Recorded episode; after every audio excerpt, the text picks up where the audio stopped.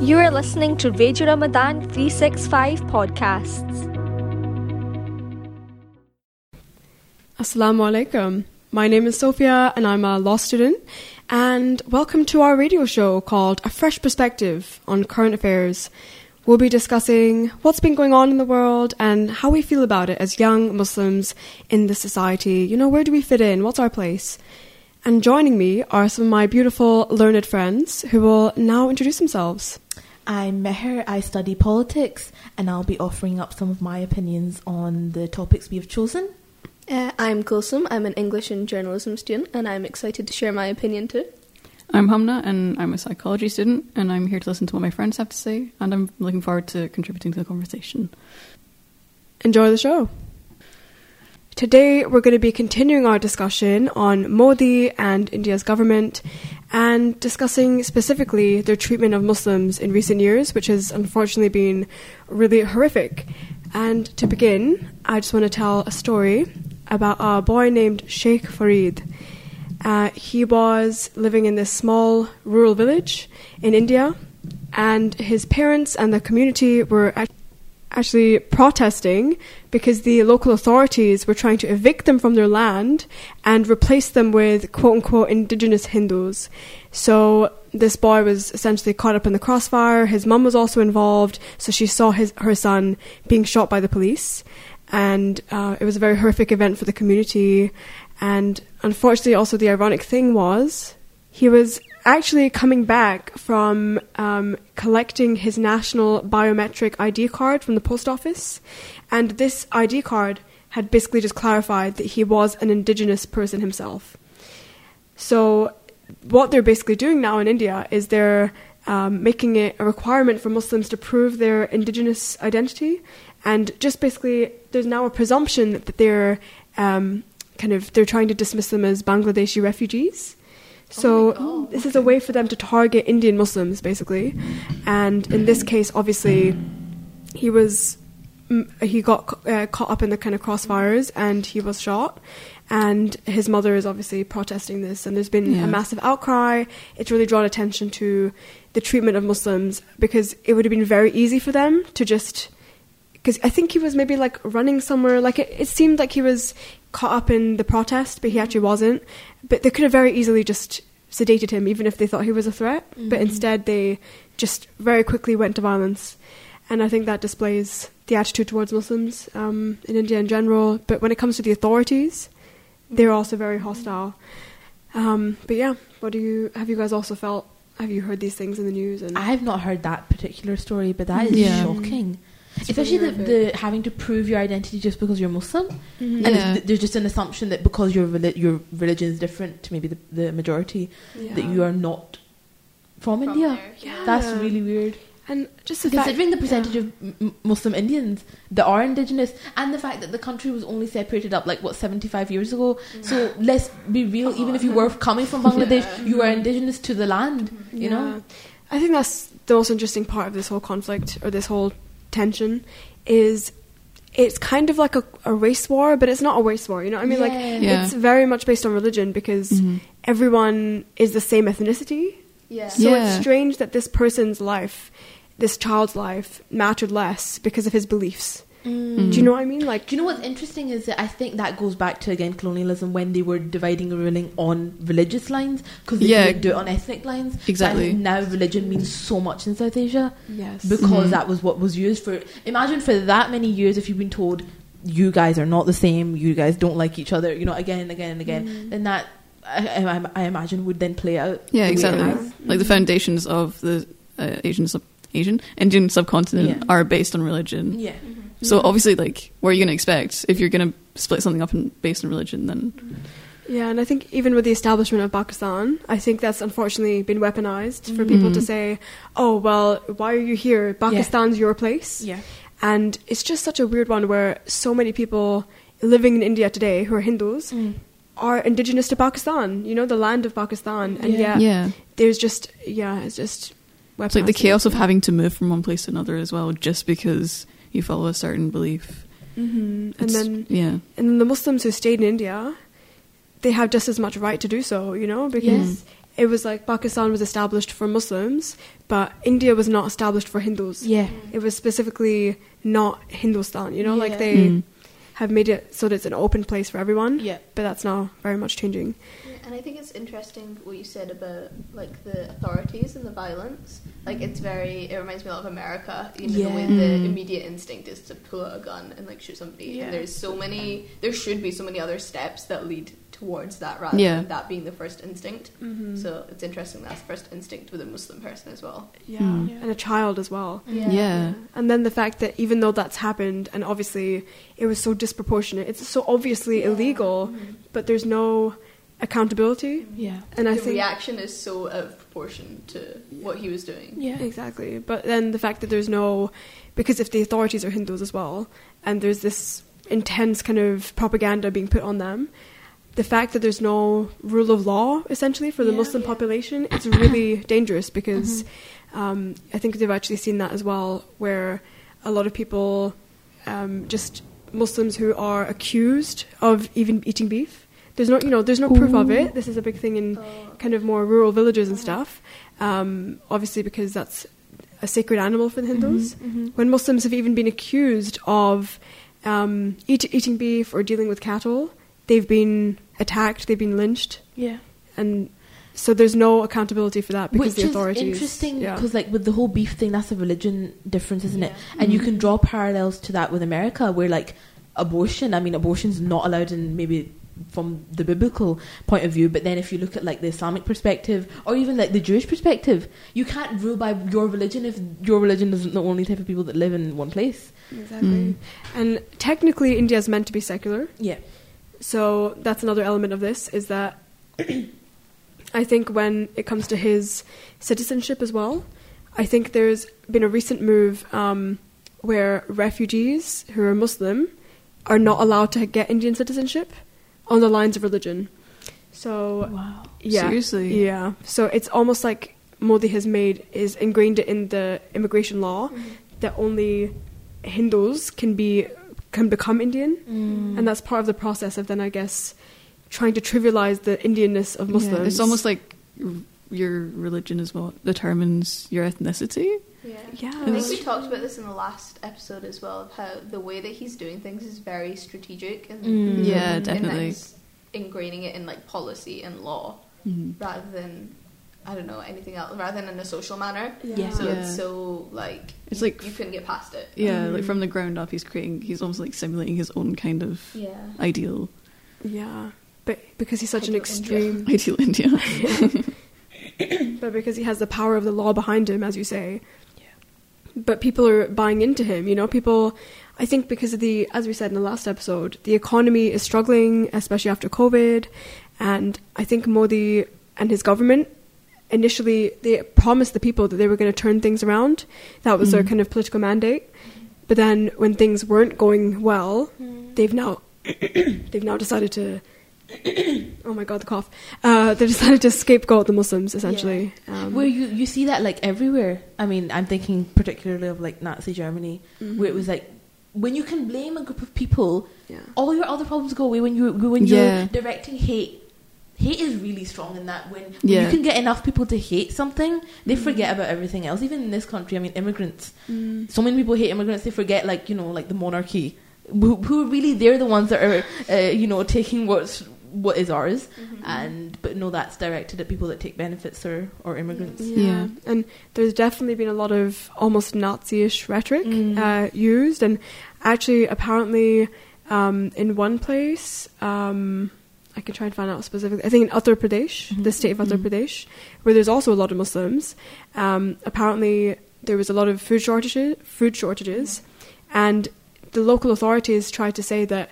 Oh well, Muslims have bigger families and they're having all these kids, oh and they're God. yeah, very eugenicsy yeah. Oh, God, They were yeah. claiming- Also, it really is just like finding any excuse Yeah. to tie I it back to Muslims. Like, Yeah. what do you mean Muslims have bigger families? Yeah. But like people in the subcontinent generally have bigger families. bigger Exactly. families, Yeah. Yeah, It's yeah. definitely a cultural thing. It's not a religious Yeah, thing. no, that's Yeah. exactly it. straws right now. Yeah. Well, actually, to be fair, they did have like a.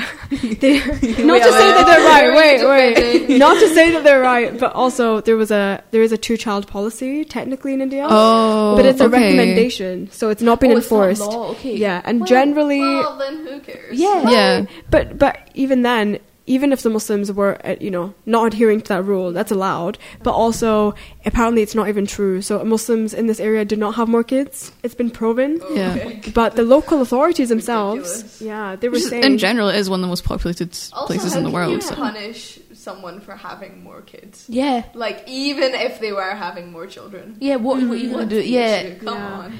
But I think the way that they've made it even worse is they've said, okay, because they have these big families and they're taking all these subsidies um, that we're giving, um, they've actually said things like, so in Nazi Germany, they refer to the Jewish people as rats. That's kind of like a very well known thing Mm. Yeah. to kind of dehumanize them, you know? Yeah. And there's actually, I mean, kind of random, but a comic book I know what one you're talking about. Yeah. Yeah. It's a really interesting book, actually. I would recommend for anyone because it's um it's a comic book where the second world the World War II story is told with each nationality as an animal. Yeah. Yeah, it's really cool. Oh my god. Um, but in this state, the authorities have called Muslims termites. Seriously. Yeah, and they said they're like termites, um, eating kind of their food and taking their resources. And again, this is the dehumanization that, and, and just you know, as if they're kind of as if it's their land, and these Yeah, it's Muslims are like- outsiders Yeah. who are infiltrating and, and like infesting. Since And when did these people migrate to India? Like they've been there this whole time. It's so ridiculous the fact that there's no like racial or ethnicity difference. It's like these are the same people as yeah. you. Exactly. And they are as indigenous to the land as you As you are. are. Exactly. They have the same claim on it. That's ridiculous. That's the troubling It's thing. because even now, like within our own families, you do hear that kind of, um, not discriminate, maybe discrimination, but like that separation between like Indians and Pakistanis. Like Yeah. they're such different people, Mhm. but at the end of the day, I mean, How do you phenotype wise and genetics said, wise, it's like 70 Yeah. years, It's like- 75 years. There's people that are still alive that were born before partition. Yeah. So, Mhm. you know, like, I think some of these differences we've actually created, I know, like, you know, for Pakistanis as well, I can only speak from the Pakistani side. Yeah. But it's very much like Indians are like this. yeah, mm. They have these types of Yeah. ways of being, and they're these types of people. Yeah. But we've created that because we're Yeah. all South Asian. I think most of us are. there's so many cultural things that blend in together, Yeah. like from Pakistanis to Indians and vice versa. Yeah. And also on top like of both that, both sides have such like Yeah. stereotypes of the other, where it's like, look at yourself and you're the same. Exactly. exactly. exactly. And at the end of the day, As like someone who can speak for both sides. yeah, that's true. um, but even like the continent itself, like the subcontinent, is one of the most diverse subcontinents in the world. Exactly. E- Even phenotypically speaking, like there's so many differences. Oh yeah, and there's always been that migration. You know, people have always moved around, and everyone is such a mix. Like it's kind of. I always thought that um, the fact that we've all mixed about so much, it reminds me of a series of like almost Romeo and Juliet situations, just constantly taking place in that area. You know, like because people in our generation or like Yeah. our parents have always said like, oh. Marry someone in our community or something, Yeah. but traditionally that's not been the case. Because why do I have such mixed genetics? You know, Exactly, Yeah, and that's, that's it- that kind of unifies everyone as well in a way because we're all from at least from that same subcontinent, which is vastly rich in terms of We hope they diversity. unify Yeah, exactly. but I don't, I don't know. Maybe that's just me. Um, but actually, interestingly, on the kind of you know mixed race almost you know argument and the idea of oh you know love conquers all. Apparently, there's another way they've introduced an anti-Muslim policy is because there, there a lot of thing. Uh, okay, a lot of instant in a lot of instances, Muslims and Hindus have romances. You know, it's a very common thing, Yeah. which Yeah. has obviously When you created a lot of rifts. with each other, you live Yeah. with each other. I think that's quite normal. yeah, Yeah, and you go to school together, and you know people are, you know, people, People are are people. people at the end of the yeah. Yeah. exactly. And I think that the way that they've tried to combat this, because this has caused a lot of rifts, Mm. is they've called it um, something called love jihad. Oh my Oh. oh god. yeah, oh, so okay. this is actually a So policy. it is, yeah. So their argument is that when a Muslim tries to like infiltrate the community and like tries to, you know, like have an affair with one of your daughters or something, it's a way of them taking over and trying to turn India Muslim and start an No Indian way. republic, like a Islamic republic, and just really kind of fear mongering the people away from this in almost a way that mirrors kind of early apartheid segregation. You know, like Yeah. it's it's really intense. And apparently, there was a TV show recently called A Suitable Boy. I don't know if any of you saw it on uh, BBC iPlayer. Yeah, I haven't. No. really, it's it's quite interesting. It's about um, kind of post-partition Yeah. uh, India and how there's this girl who's looking for a suitor. You know, Yeah. Mhm. uh, but one of her options is this Muslim boy that she meets at university, and just the fact that this relationship existed in this show Yeah. Mm. caused outcry among Indian politicians Seriously. and they tried to ban it. They tried to have, um, yeah, they really discouraged it. And there's policies now trying to prevent uh, kind of interreligious marriages. So that's I don't. really that's not the only policy I've heard as well. I'm pretty sure. Mm. Um, I think during Modi's re-election in 2019, was it? Yeah. There was like a formal policy that um, they wanted to reduce Muslims to second-class citizens through formal policy and also like through a wee bit of informal violence as well. Oh no. Um, Wow. But like to reduce like an entire group of people just for practicing their own beliefs is Yeah. like Yeah. it's not a stable government, man. No, exactly. And I think it almost feels like it's being set up for I mean, this is kind of a very worst case scenario, but we can't discount it these days, is, you know, mass kind of ethnic cleansing, genocide. These things are things we need to really be wary of because the kind of rhetoric they're using, if it is similar to Nazi Germany, and if they Mm. are, as you say, having these kind of second class citizen trying to trivialize the place that these Muslims have in India, mm-hmm.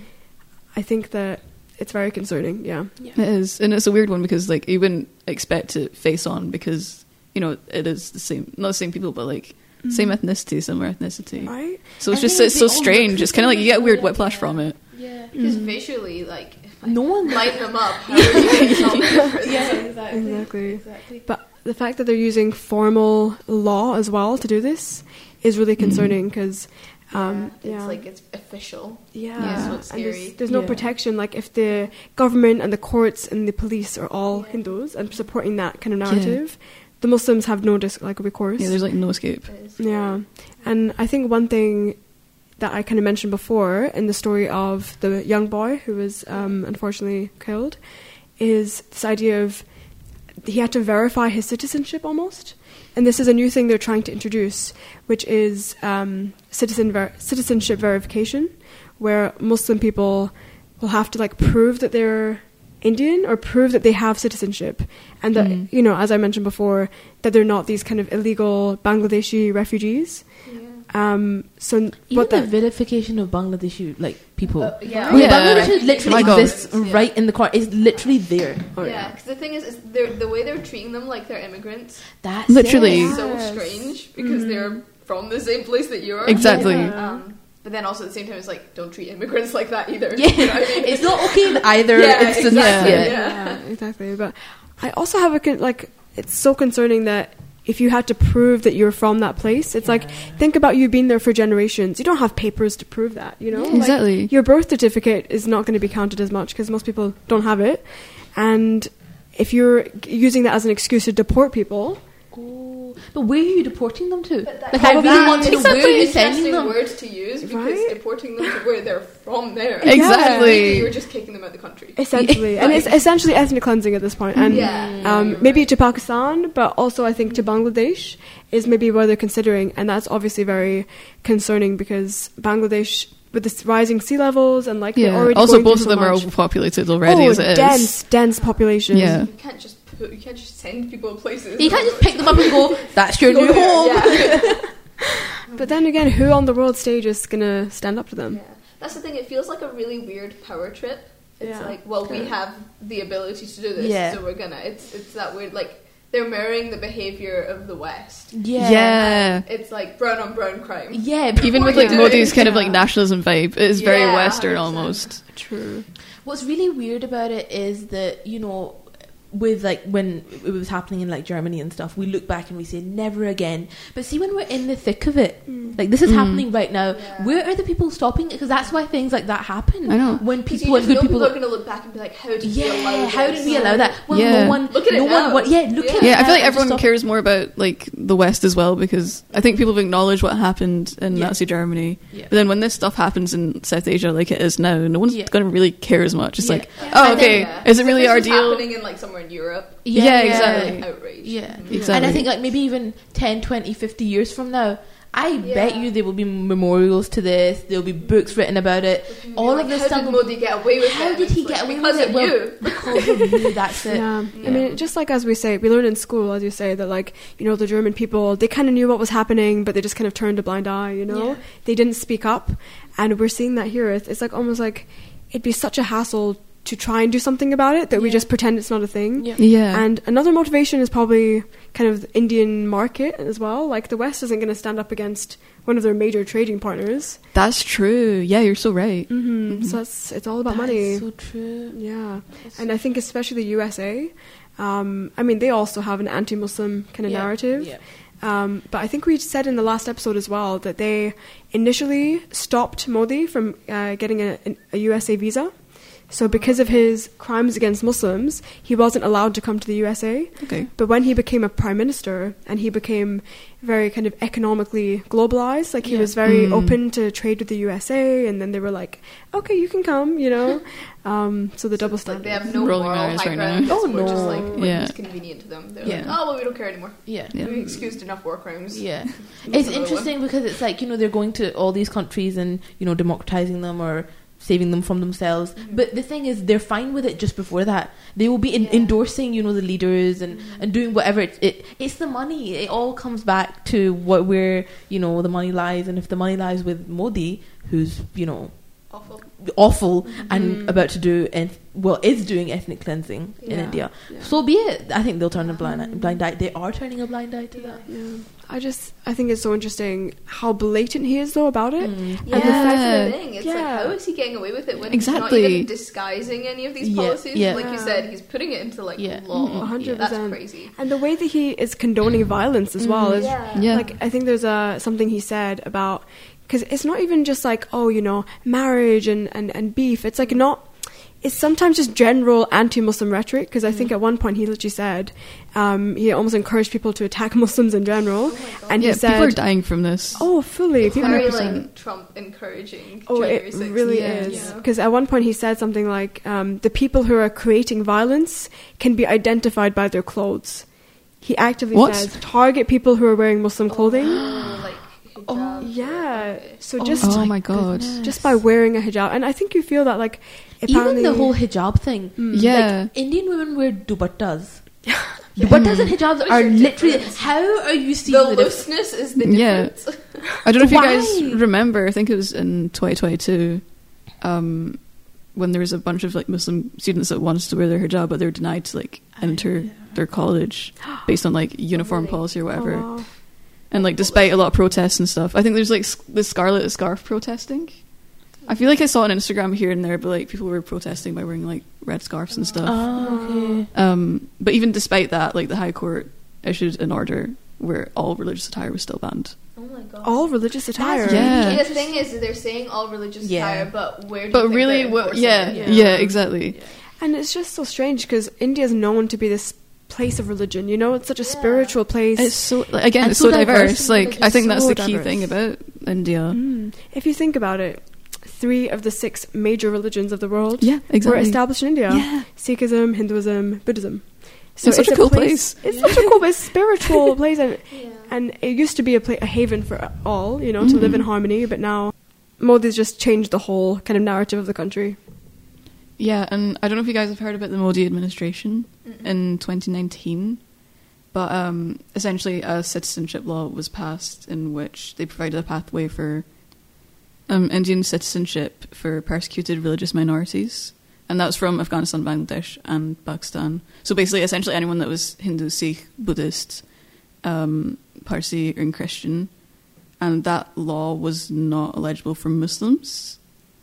So Whoa. it's kind of nasty considering you can give that to every other religion Mhm. from every other country Yeah. around the area, but not for Muslims themselves. Yeah, And then, yeah. Yeah, And I then think you- there was definitely a lot of criticism over it globally as well. Mhm. Um, but then it was around COVID time, so everything's kind of halted. I don't know where it is right now yeah. in terms of 'Cause that. it's just but- blatant discrimination, you know? Yeah, And it, it does feel then it's not just non Hindus, it's like actively Just very anti Muslim. Yeah. Seems to be the rhetoric. because ev- every other mus- uh, every other religion is getting this right, the Yeah. citizenship. Then why can't Muslims? Exactly. And maybe It's it all very comes clearly, down. obviously, like the anti-Muslim rhetoric is there. Oh, fully. And it, I wonder if it all comes back down to like um, the Mughal Empire and how they were previously ruled over. I mean, they're obviously ruled by the British, but before that by the Mughals, and a sense of because the Muslim minority is still fourteen percent of the country, Mm. a sense that you know we are quite influential people, and maybe a fear that it will kind of return to the way things were Mhm. because they are people that have not really ruled themselves very much in their history. So. I understand where that comes from, but it does Yeah. not justify Mm. these actions. Mm. Um, but yeah, that kind of concludes this episode for today. And thank you so much for listening. And thank you to my beautiful guests uh, slash hosts. Thank you as well. Thank you. Oh well. Okay. Bye. See you next time.